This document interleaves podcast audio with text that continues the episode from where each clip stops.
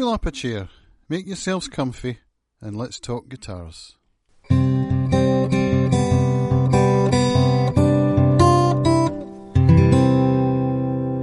everybody, how's it going? Welcome to another episode of Acoustic Guitar I.O. I'm Cam's your host, and today I'm bringing you an interview that I recorded with guitar player Richard Knott. Richard and I have known each other for a while, and I got a chance to sit down with them at the annual gathering of the Acoustic Soundboard UK Guitar Forum in Halifax. Every year the Guitar Forum meets, used to be in Hebden Bridge, and then it moved to Halifax, and in 2019 it was the 10th anniversary gathering. And so it seemed like a good time to sit down and have a great conversation with my old pal Richard. So sit back and enjoy the conversation. Hello, Richard. Richard Hey, Knott, my old friend from days gone back to Yeah. RMMGA. I think so. Quite a long time. We've known each other one way or another? Yeah, yeah. 2005, I think, was my first RMMG gathering. Right. Yeah. Well, definitely mid, middle of that decade. I can't Yeah. remember the exact years. They're all Yeah, they all merge. Absolutely. Yeah. But acoustic guitar, once again, has brought us together for another Yeah. weekend of music, Indeed. So friendship. Yeah, it's been good. it has. I really enjoyed Indeed. it. I loved your playing last night. Thank you. I always enjoy your playing, and if anyone listening to this should most definitely buy your CDs because they are superb. Thank you. Richard Knott, ladies and gentlemen. So yeah, you're a, a Sunburst fan. I love Sunburst guitars. I, I just, I can't, exp- well, I can explain why. It's because I think when the Beatles first emerged, uh, they were playing Sunburst Gibson J160Es when I saw them. And I, I just thought, that's amazing. I want one. And I assumed that was the guitar, the colour guitars were. so when I first saw a natural top guitar, I thought it had been painted yellow or something. Aye. And there's just something about that sunburst finish. And the, the irony is, of course, that I think sunbursts were first developed to hide imperfections in the wood or to use less lesser quality wood. Yeah. Um, but I just, I don't know, what can I say? It's personal taste. I, I know. I I actually swung. I at first did not like them at all. Right. and I've come round completely for 180 you. pivot. Yeah. So my last my last purchase. No, it wasn't. My pre last purchase. Oh, your Kim was a- A, custom made Yeah. sunburst. Yeah, beautiful. And as Sunburst Go, Kim's are, are up there. It's, it's very nicely Yeah. done. It's quite a skilled job, I think. I was talking with Rosie and Cal, Yeah. and they were looking at the sunbursts that Ah. are here this weekend and talking about. Are they thinking of doing so? yeah, they are. Great. Well, that'll be another maker I'll have to get into then. Yeah. So, what did you bring with you this weekend? I brought um, a Martin 0018 Golden Era, Ah. which is a, a guitar they no longer make. It's it's uh, Adirondack spruce and mahogany, based on I think it's based on the specs from 1937, or maybe that's the Sunburst um, pattern. But it, it, its full name is 0018 Golden Era 1937. Right. So it's it's meant to be uh, a sort of recreation of a vintage style guitar, and um, it's the third Martin guitar of that body shape that I own because I love the neck they put on those. It's got a modified V neck, which Yeah. it's quite a chunky neck. A lot of people don't care for it, but for me, it's it's perfect. But that guitar is of the three I bought. I bought them all used. It's the one that's least played in, and you probably know Adirondack tops supposedly take longer to play in Yeah. than spruce, Sitka spruce tops, and uh, it, it's not quite come out of itself yet. So I thought I'd bring it and let people play it, and it all helps the process of Yeah. the guitar opening up. Then, um, but it, it, it looks great. It feels great under the fingers. It just needs a bit of work to get the sound out. And I brought a couple of nylon string guitars because I was wanting. One of the great things, as you know, about gatherings like this is everyone plays your guitars and they tell you what they think and they'll give you honest opinions. And I have two nylon string guitars, but I only really want to keep one. And one's a relatively cheap one, one's a more expensive one. And um, I bought the expensive one intending to sell the cheap one and then decided I liked it. But I don't want to keep two, so I wanted people to play them and tell me what they thought. And as a result, I have decided which one I'm going to I'm going to move on. So Which one? the cheap one, Is that the lag? the, that, yeah, Yeah. yeah. The other one's a, a BSG made in the Czech Republic. Right. They're both they're both nylon string guitars made for steel string guitar players. So they have narrower Narrower, necks and, and they just have a similar feel to a steel string guitar. Um, but that that Lager, although it's an inexpensive guitar, it plays beautifully. It's got a great pickup system in it, and I've recorded with it. Um, so I was it, you're reluctant really to say goodbye to it, but you know you can only have. I shouldn't say this on film, should I? You can only have so many. You know. Yeah, tell that to Chris. But, well, true. But uh, as you, I find that I don't know about you. As I get older, I, I, there's a lot to be said for simplifying your life, and I've I been agree, through. I've been through so many guitars over the years, and uh, the great thing about buying good quality guitars is you, you don't really lose money if you're careful. You can buy. I've bought some that, you know, I bought for less than they were worth, and I could sell for what they're now worth. And so, even if you factor in inflation, I've not lost money on them. The last, the last car I sold had depreciated in value more than the entire value of my guitar collection. So, are, are people? I don't know. It's all relative, isn't it? But people say, "Oh, you spend two thousand pounds on a guitar." Well, yes, because it means a huge amount to me. It's a beautiful thing. Yeah. It, it performs its function beautifully, and you know, it gives you so much joy, as you know. Why, why wouldn't you, if necessary, mm. scrimp and save to buy something that is a companion for your life? That's the way I feel about it. I've been playing guitar since I was 15, but I, I first wanted a guitar, I was about seven or eight, and I got one, uh, and just learned to pluck out the theme from Doctor Who on it, you know. uh, but I, I took it up seriously when I was 15, and it's it's been with me longer than just about anything in my life, you know. Uh, it's it, f- for people who, who don't play guitar, maybe they don't get this, but it, it, it, it, a friend of mine in Germany made a, a, a CD, and he called it Lifetime Companions, and it was actually about the songs that he was playing, songs that he'd loved all his life. But I said to him, it, you know, it could just as easily about, be about the guitars, because that's what they are. Yeah. They're, th- they're, they're things that, are, I mean, they help you through bad times. Um, they help you express yourself and be creative. What's not to like? I love them. I mean, and funnily enough, I've never really fallen in love with electric guitars. I can admire them, you know, and uh, I like the sound of them, but they don't do it for me like an acoustic guitar does. Chris said the same thing, and I'm actually looking now at getting an electric for the first time. I thought you had a, a Gretsch. No, that fell through, Ah, right.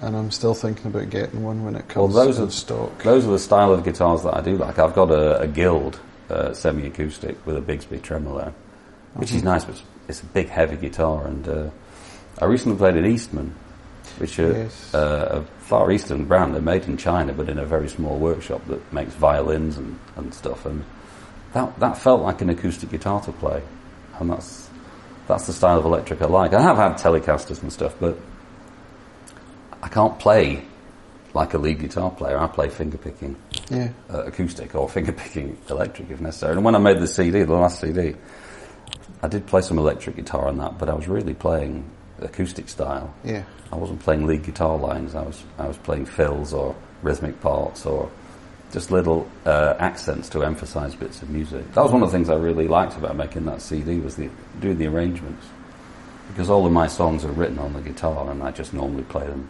acoustic guitar vocal. Yeah. Did you arrange them yourself? Yeah, did have did, yeah, yeah. Well, I had some contributing musicians who, generally speaking, arranged their own contribution uh, with a bit of guidance from me because I, I knew what I wanted to hear. I didn't want to sort of, I can't write it down for them, but I, I knew the sort of sound I was after. So I could explain to them or I could, I could try to play it um, on the guitar or on piano or something, but uh, I wanted them to bring what they wanted to bring to it too. Uh, but I did on a, a lot of the tracks. I did um, like a second guitar, bass, percussion. I even played harmonica on one track, which is weird because I don't play harmonica. um, uh, but no, I did the I did the sort of basic arrangements, and they did the twiddly arrangement where they wanted to. That, that was part of the great fun of it, really. I, to, to to write a song and then think, how can I present this song in the best way it can possibly come across? You know, what would help it? And the only downside then is, of course, you play live and you can only play them with the guitar. Then you, Yeah. there's one song I do, and, and um, a, a, a friend who's uh, in Seattle called Grant Dermody, who's a great harmonica player, played on this track. And when I was recording the basic track, of course, I had to leave space for him to play his solo. And now when I play it live, I have to be careful not to leave that space because he's not there. and I can't, I don't, I'm not going to play harmonica on that track for sure. Um, so it, it, gives you some different challenges, but it, it, I really loved the, that arranging side. It was mm. really interesting because, you know, you've got to dress them up a little bit, put them in their sort of best Sunday clothes, but not go over the top. I didn't want, you know, the pipes and drums and yeah. string sections and stuff. I just most of them it's just one instrument, yeah. either electric guitar or mandolin, piano, harmonica, stuff like that. And the rest of the stuff I played. yeah, for me, um, I played in two bands yeah. up until a couple of years ago when they both split up at the same time, and I went solo. Nothing to do with you, I know. no. It was a it was a husband and wife team ah. in the band in both bands, mm-hmm. and they they separated. So mm. collateral damage. But then I went back to playing solo again. Yeah. And I bought a loop pedal. Yeah, I've seen some of your videos. And that, that would terrify me. It's yeah. What if you press the wrong button at the wrong time? That's that happens. and part of learning how to perform with it is how to fix things on the fly. Yeah. You know, it does happen. You get the timing sure. wrong, so you've got yeah. to stop it again. But keep. It's part of the act. But it's it's allowed me to play things that wouldn't work solo. But I, I tell you what, one of the things that strikes me about performing, you're never satisfied, are you, with your own performance? No. And I think you, uh, you have to get over that nerve thing for a start, you know, and get to the point where you can deal with the performance side. You're not just playing a song or singing a song or playing an instrumental. You are performing it, yeah. whether you like it or not. From the audience's point of view, you're an entertainer. Yeah. And I find that a really weird concept. I didn't start playing the guitar in order to become an entertainer, but it's an inevitable thing you have to do when you perform, I think. And, um, and so you have a picture in your mind of what the ideal performance looks like. And in it, you, you know, you are personable, you're not nervous, you don't fluff anything, your guitar's in tune, um, you remember all your lyrics. Uh, it's 100% there. And so you do a performance, and maybe it's 90% there and you just can't think of anything but the 10% that wasn't right. Yeah. But the audience hear the 90% and then they fill the gaps in. Yeah. I think. They hear 100% because they're on your side. And you've really got to get your head around the fact that if the audience say they enjoy it, then it was good. Yeah.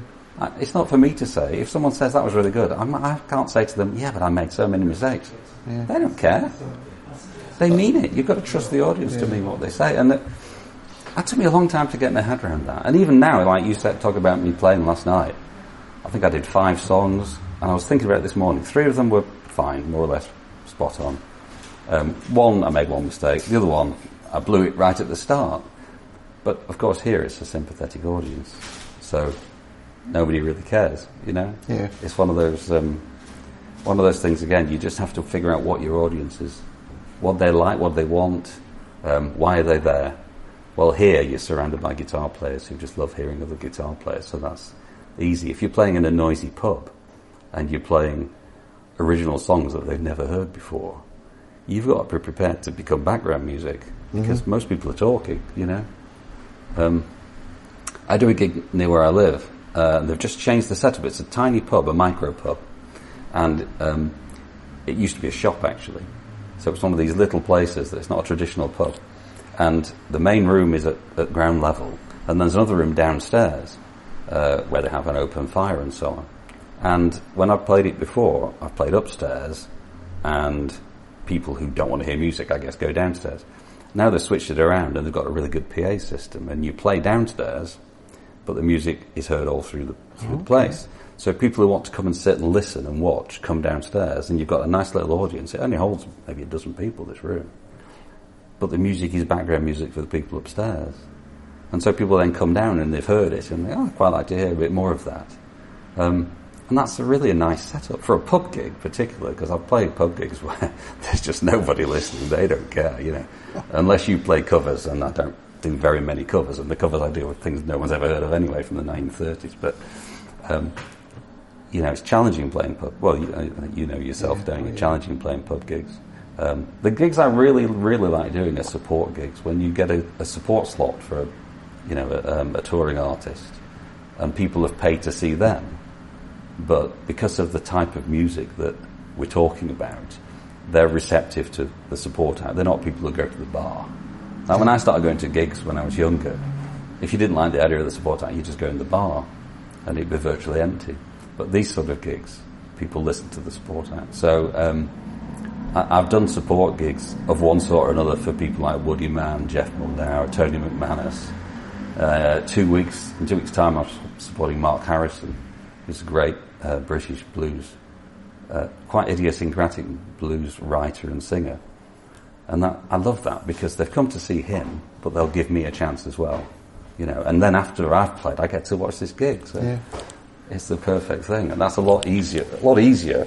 I mean, it's more pressure in a way because people have paid to come in, but it's it's easier to do a good performance there than it is when you're running your own sound in a pub. Oh, you're going to have another. And there's a lot of talking, yeah. and phones are going on. You know, uh, you just have to learn to kind of, I think, blot it out a bit if you can, and sometimes just play for your own benefit. Treat it almost as a you know a practice session or, or catch the eye of someone in the audience who might be listening in the pub and play for them. You know, I tend to watch for people's feet. If their feet are tapping, I think, well, they're listening to some degree, even if subconsciously. So as long as I see the foot tapping, I know I'm, I'm doing something that's okay. You know? Mm. And it's, what I play, as you, as you know, is very, it's rhythmically based. It's dance music, you know, originally country blues, ragtimey stuff. It goes back to stuff like the Charleston.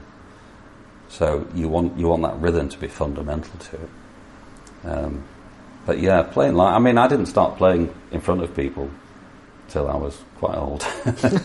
I've been doing it for about I think for now uh, probably about 13, 14 years now, on and off. Um, and I think if I'd done it when I was 17, I'd probably have had a lot more confidence. Because you have to go through a sort of pain barrier of yeah. getting over yourself, basically. And once you get there, it becomes something you look forward to and you enjoy. But I, I remember that feeling, I'm sure you do too, of just your hands shake and however well you can play at home in your bedroom, it doesn't mean you can do it in front of people, especially if you're amplified.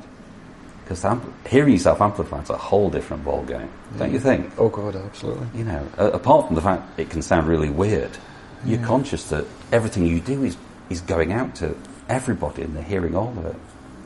But then you think, well, if people are out to have a good time, as long as they have a good time, they don't have to hear every nuance of the guitar playing or every single line of the lyric, do they? You know, they enjoy themselves in their own way. That's my philosophy, can, anyway. Yeah, everything you've said there, I agree with 100%. I think we've been playing live about the same length of time. And for me, and I play small restaurants, usually yeah. on the Isle of Arran.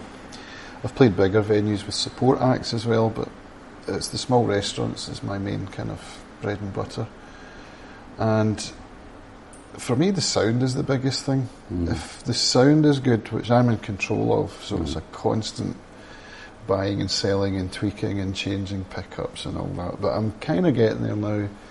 And if the sound is good and I can hear myself, well, then I play well. That's you hit the nail on the head there because when I first played amplified, I don't think people understand this if they've never done it. They assume you can just hear the guitar and you can hear your own voice. You can't. No. And you certainly can't hear it accurately or loudly, mm. loud enough.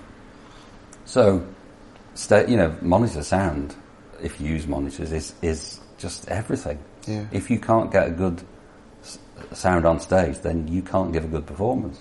Mm. And I mean, I've played some gigs where I literally couldn't hear anything. And I, oh, me too. That's just weird. I played. You know, you're playing the guitar and you're just hoping your fingers are doing the right thing because you literally can't hear it. I did a dance set when we played with a, a wedding band, and at the end of the set, I saw that I put my capo in the wrong fret for the whole set. Thing? Wow. wow. I, I, remember did a gig with. Uh, um, uh, there's a duo called the Hewers who I. Um, Ian and Phil and Ian helped me make my CD, and um, they're a folky duo as opposed to my bluesy side of stuff. But we played stuff together, and, and they've accompanied me. They're both great musicians, and we did a gig um, where they, we'd practiced a song, one of my songs. They were going to play with me, and there was some issue with the sound just before we started it. So we got that sorted out. Then we started playing the tune, and on this case, in this case, I could hear the guitar. I could hear my own guitar. But about two thirds of the way through the tune, I realised I'd not, I'd not actually pressed the mute pedal, and I, no one else could hear it. I could hear it, but nobody else could. And I've I- done there's, that there's a video of it, and I think suddenly this guitar booms out in the middle of it. oh man, this just, I mean, uh, I, t- I think of it all as being just, it's part of what I suppose people would say paying your dues in a way. It it's good if you can do it when you're younger and um, and you've got that experience. But that's the other thing though. You see people like we had Steve Tilston here yesterday, who who said he's been doing this for 50 years. Yeah. I mean, I, you get through your, your really worst mistakes, hopefully in the early years of that, and from that point on, you're just building your experience and you're becoming more polished and more seasoned. And if you're doing tours, this is something that always strikes me too. If I have a gig, I don't do that much gig, uh, gigging, but I tend to spend the day before or the day of the gig just running through the stuff, writing a set list, playing stuff through. If you're touring, every night is a rehearsal for the next night, you know, and it will get better and better and better as you go. Whereas if you don't do a gig for a month, you've got to get back into that whole Yeah, yeah. way of thinking. Um, but I mean, these are things you don't think when you don't do it. You, I'd never thought about stuff like this until I started doing it, and the experience is what teaches you. And uh, you tend, I think, if you perform, you're always comparing yourself to the people that you like, and usually unfavourably. and then you have to remind yourself they've been doing it, you know, 40, 50 years or whatever, and they are the the best in the world at what they do. So, you know, why should you compare yourself to someone like that Yeah. and be so hard on yourself? It's crazy. The main thing is to enjoy it, I think. Now you spoke about the ninety and ten percent thing. Yeah. There's numerous acoustic artists I've gone to see that have made mistakes Mm. and they're so experienced that they just laugh it off and Yeah. it becomes part of the act and yeah. it actually warms the audience up a little Exactly. I think there's more, yeah, the audience then realise they're dealing with a human being. But even having watched that and experienced it still doesn't make me feel comfortable when it happens to me. You know what I mean? I think there's a sort of, when it happens to you, there's a kind of a panic sets in. Yeah, especially In- when you've got a internally, in So your head. Oh my god, you hit the Well, I. I mean, you've got you've got all the sound gear to think of as well. But Yeah. I, I, I think that when you start playing in front of people, your adrenaline is such that you play too fast. That's very common, Yeah. and and you're almost wanting to get the tune ended, so that you can look back on it and think it wasn't too bad, as opposed to enjoying the experience of it. Um, and one of the things I've I've learned to do myself, and it's still difficult sometimes, is you know before you play the first note, take a big deep breath and go slower than you intended to, and slower than you think you, you want to, because you always almost always speed up anyway in the course of a, a tune. Um, but playing slow gives you time to think in real time ahead of what you're about to do. You can think, what's the next chord? What's the next lyric? You know, time to look at the audience instead of looking at the guitar. You know, you can kind of multitask mentally if you're going at a slow pace. If you're going at everything's breakneck speed, then there's no time for any of that. It's like running down a hill and you can't stop. And uh, again, it's just one of those techniques, I suppose, that you learn from bad experience. you learn that, you know, if you play too fast, you fall over. You run too fast, you fall over eventually. Yeah. And also, it's not. The audience don't want to be hurried, do they? They want to be relaxed. They want to be enjoying themselves. So they want you to feel relaxed. They want you to be relaxed. They trust you. They trust you not to screw up your performance. The best way of screwing up is to go too fast and be all tense, you know. Easy said than done. I'm saying this as if I do this all the time. I don't. I, I aspire to do it. You know, I try to do it because I know it's the right. Uh, for me, anyway, I wouldn't No, I agree. Presume agree. to lecture anyone else on how to do it, but that, that is how it feels to me anyway. I've been having lessons from Bryan Sutton Yeah. on Artist Works. Bryan's a phenomenal flat picker. Sure. But he's also a very good teacher. Right. And that's one of the things he, he picked me up on. He's, he, you make videos, Yeah. send them in, and he critiques them, and it, it's, it's quite a lengthy critique. He'll give you Right. sort of 20 minutes on technique and style and everything. And the biggest thing he, he picks most people up on is, is tension. Yeah. You know, because particularly when you're playing bluegrass solos, Oh, yeah. you're going to, you know, and Yeah. as soon as you tense up, What strikes me about seeing seeing the best bluegrass players is the way they hold the plectrum. Yeah. Their hand looks like they're barely doing anything. They it's are. just move. It's Yeah. just moving up and down very slowly. If I, I mean, I can't play with a plectrum. If I, I, try, I try and hold it, it goes ping, you know. so that's that's why I ended up playing fingerstyle. But but I always watch their right hand and the economy of movement of the right hand is to me astonishing with the, the speed they can play and the notes they're playing, the clarity of the notes. And you just think, well, that's just like I suppose it's like anything else. You don't. You just absorb the finished product rather than looking at the technique that goes into mm. it. You know, and it, it, I think it applies to lots of things. You're watching, watching a Grand Prix or something. You're admiring the way they're going to the. Co- you're not thinking about, you know, when is he changing gear and how is he doing this? Yeah. Oh, because it's just to him, it's just, and I say him because it is almost always me. It's just that's what they do. And so, getting to the stage where, w- when you play guitar uh, or perform in front of people, that you move beyond just the physicality of doing it. It's natural. It's like driving a car, riding a bike, whatever. You've got to the stage where you don't have to process that at all. It's your lizard brain doing it for you. you know? And then what you can be thinking about is, are the audience enjoying themselves? You know, what can I do to enhance this experience for them? And uh, and I think also, and I'm sure you've found this with your gigs, a lot of the time it's what you say between the songs that makes the difference. That's how they know you're a real person. Even if you bare your soul in your songs, that doesn't mean they know you. But when you tell the, I've, all the good performers I've ever seen always tell not exactly jokes, but they say funny things. Even the most serious performers performers will lighten it up with a witty comment or an anecdote or something. And and then it becomes like a shared like a conversation almost, Yeah. where the music is part of it, but the relationship thing comes from the talking. Every time I go I mean, it sounds like I'm analysing it all the time, I'm really not, but every time I go to a gig, like you say, you see people making mistakes and I think, well, look at how they fi- how they got out of that. Yeah. They didn't make a fuss about it. Or if they did, they made a joke out of it. So the audience warmed to them. Yeah. You know? And uh, I think it's it's about understanding that audiences want you to s- succeed. They're not there to have a bad time. Uh, One of the worst things in being an audience if where someone on stage looks nervous and hesitant and you think, oh, please don't make a mistake because it'll be very embarrassing.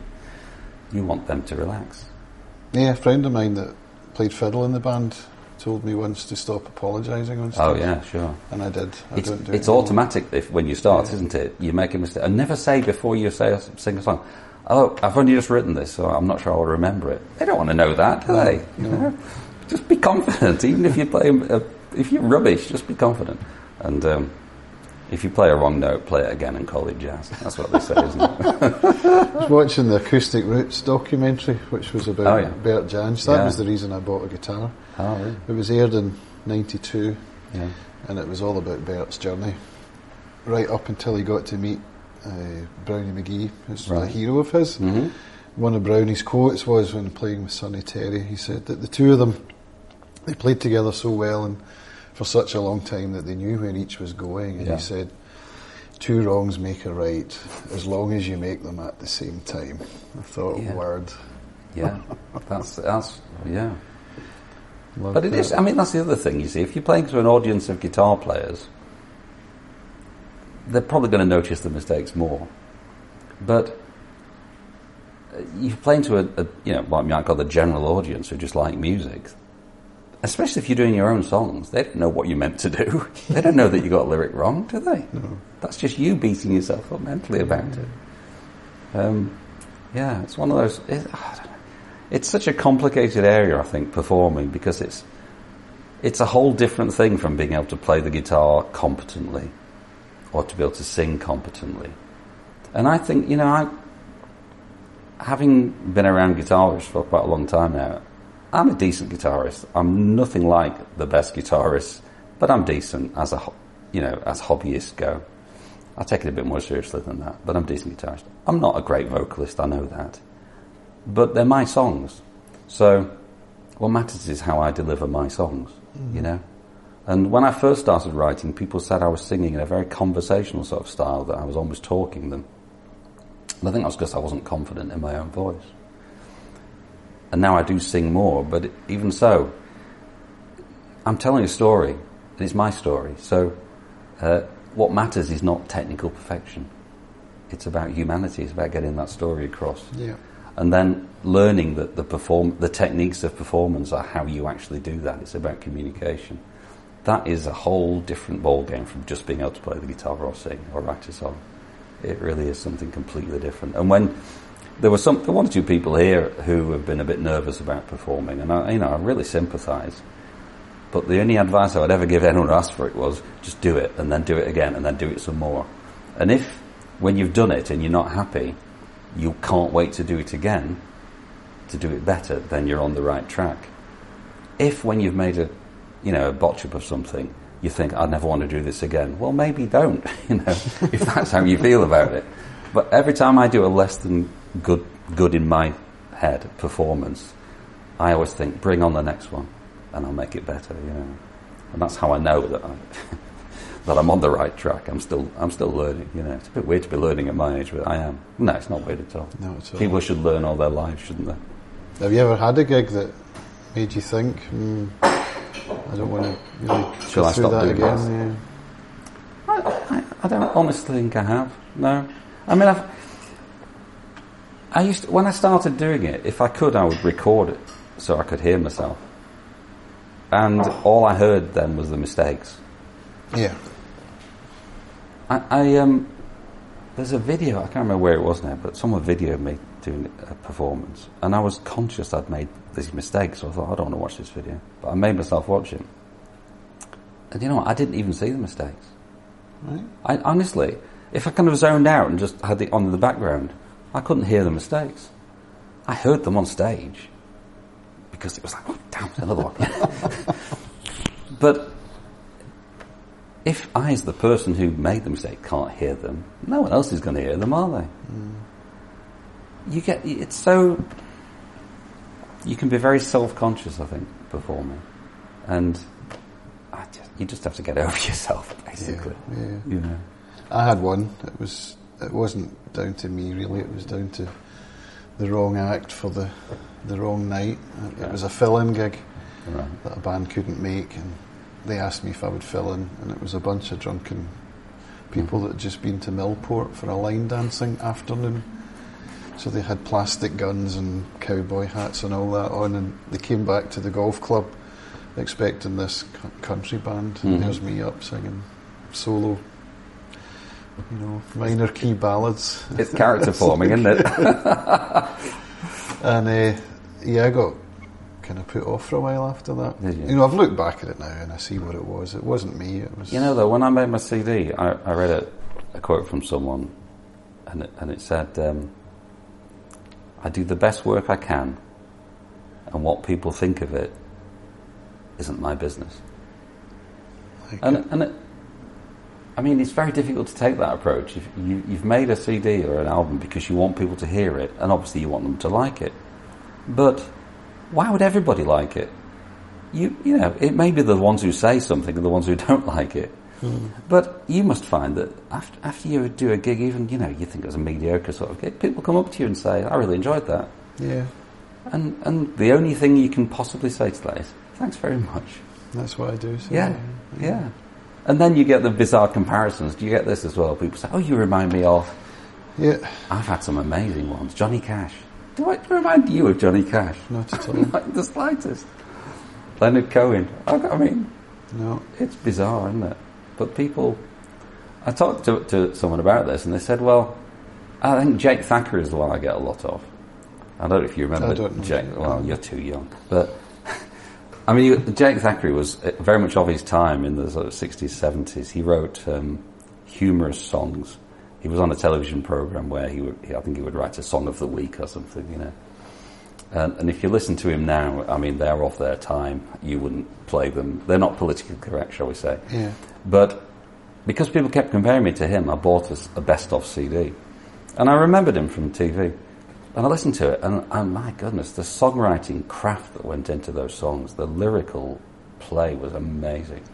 So, even if you have to overlook some of the less um, acceptable phrases you might use nowadays, um, I, I mean, they're not terrible. These things. They're, they're, uh, I wouldn't even say they're misogynistic, but they're typical of their time. You know, they are um, as I say, the '60s, um, and I wouldn't, I wouldn't perform any of them. I don't think, but um, you can still hear the craft of what he was doing and admire that. But I still couldn't see why people were comparing me to him. And then someone said to me, Well, you're a, man playing the guitar, singing songs with sometimes, you know, hopefully witty lyrics. That's enough. That's their frame of reference. Who do I remember who plays the guitar and sings songs? Oh, yeah, Jake Thackeray. Mm. It's strange, isn't it? Because I don't model myself on on anybody. You know, there are people who I admire, and I think I'd love to be able to play like them, and I like their songwriting. But what you what you have to be is yourself. You have to take all those influences in and meld them through your own experience into something that's just yours. And when you do that, you have to realise that if people don't like it, that's fine. It's not personal. They don't dislike you. And even if they did, it wouldn't matter. Yeah. You know, but it's it's important that it is just yours. It belongs to you because there's a lot of tribute acts out there, and I admire them for the skill of what they do.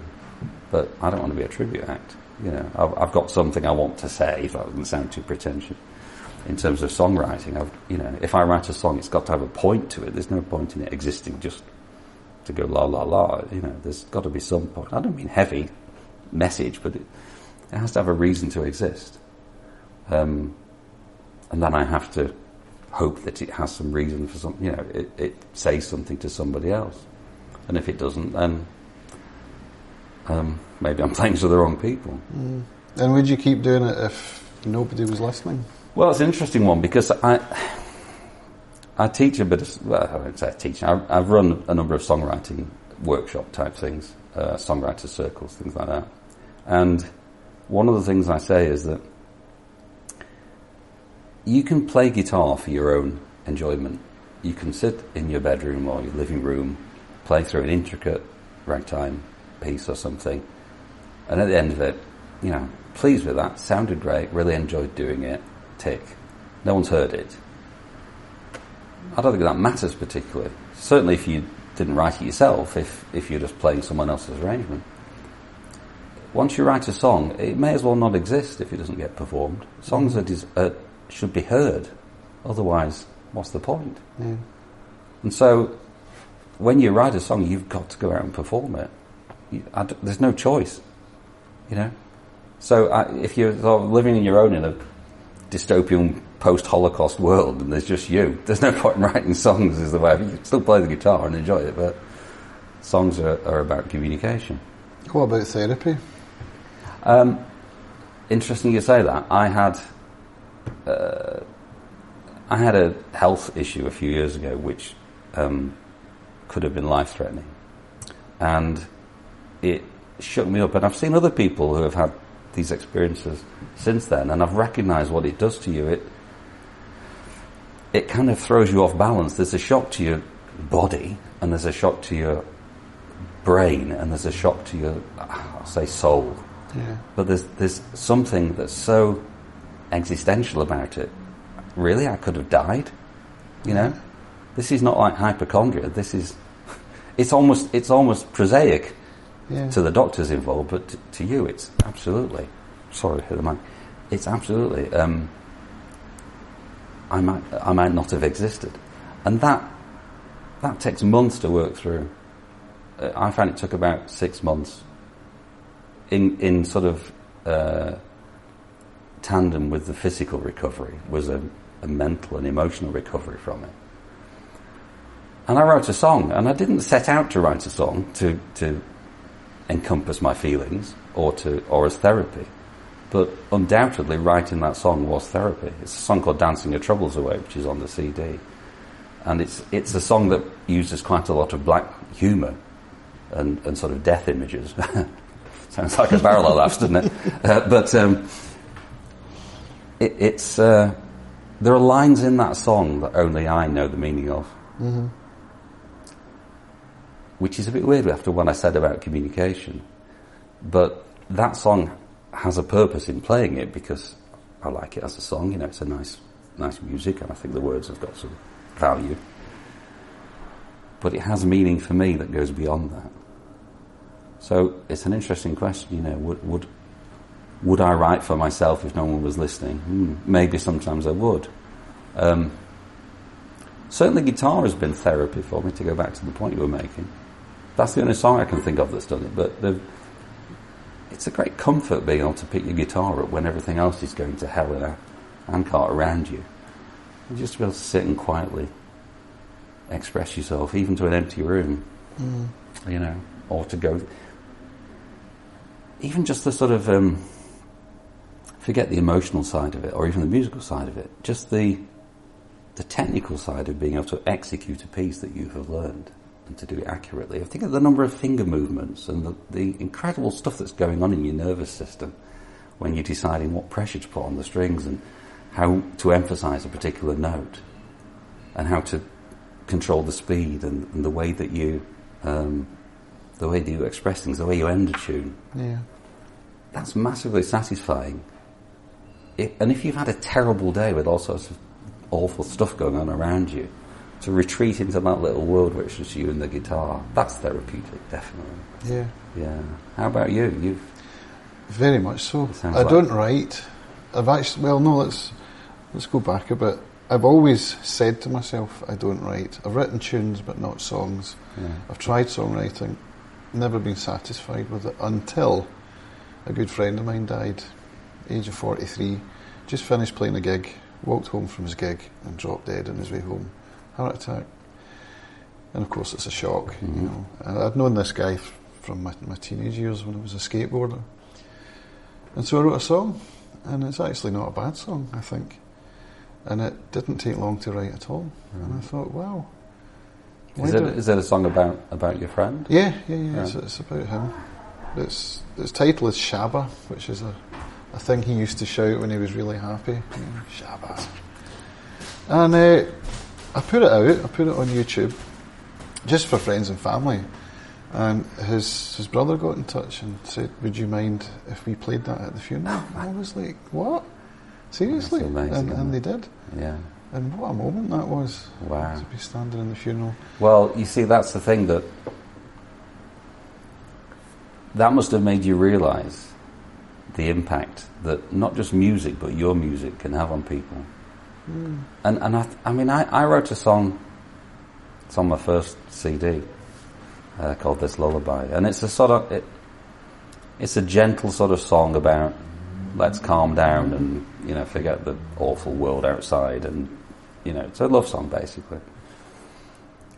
And a, a, a friend who um, who plays harmonica, who I've gigged with sometimes, um, said that that song inspired him to go on holiday. He hadn't had a holiday in ten years, and while I was on holiday, to propose to his partner, with whom he'd been for many years, and they got married.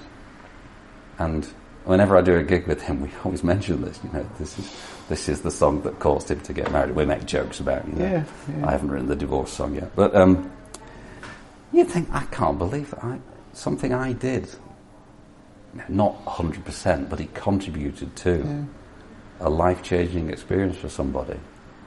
And the funeral thing, I guess, you know, the same sort of thing. I, that's wonderful, isn't it? Yeah. you can do that. That's just really wonderful. Is, yeah. So I do perform that now when I'm yeah. if I'm playing to an audience where some people were there that knew him. You know, Yeah. I'll usually play Well, it. last night I played that song um, "Upon the Earth," which because Keith, who, who's one of the head honchos of the acoustic soundboard, as you know, has just become a granddad. And uh, again, I didn't write that song for any specific purpose, but when I wrote it, my wife said it would be a really good song to play at a christening, Okay. um, like to welcome the baby. So I played it for Keith uh, last night, and um, he, he seemed quite touched by it. And you just think, well, again, I didn't. You, it, you could sit down and say, well, I'm going to write ten songs that could be played at weddings or christenings or funerals. It wouldn't work, would it? It's got to come from Yeah. from there. Um, yeah, but it's great to think that something that started as a as a hobby, which it did for me, you know, guitar. Mm. Everyone wanted to play guitar when I was 15 because that was just the thing that you did. But it started as a hobby and it, it remained a hobby for, for decade, literally decades with me. That it can lead to something that is pretty profound. yeah. It's it's amazing, really, isn't it? Aren't we lucky? It's a privilege. It is, yeah. Yeah. Yeah, well done you. Well done me. Well, thanks for sitting down, and Oh, welcome. it's been a really nice conversation. It. Yeah. It's always great to see you again. And, uh, It's only once a year, isn't it, normally? That's the trouble. Yeah, shame you're not going to Ullapool. We could have Oh, seen wish. each other next I week. wish. I know, yeah. Have a great But time. really Say hello to Roger Bucknall for me. I will. I will. Hopefully, I won't come home with a Fylde, but you never know. Oh, well, That was the standout guitar, I think, from you last year. Was was your Fylde that you Right. had here? yeah. Well, I've got another one on order, and um, seeing the guitars he's taking to Ullapool has got me thinking. We'd, we'd, agree, we'd agree, I'd agreed with him what, uh, what it was going to be. And he's got a waiting list of up to two years at the minute, so you have to Mm. just be prepared to wait. But the trouble with, I enjoy that anticipation.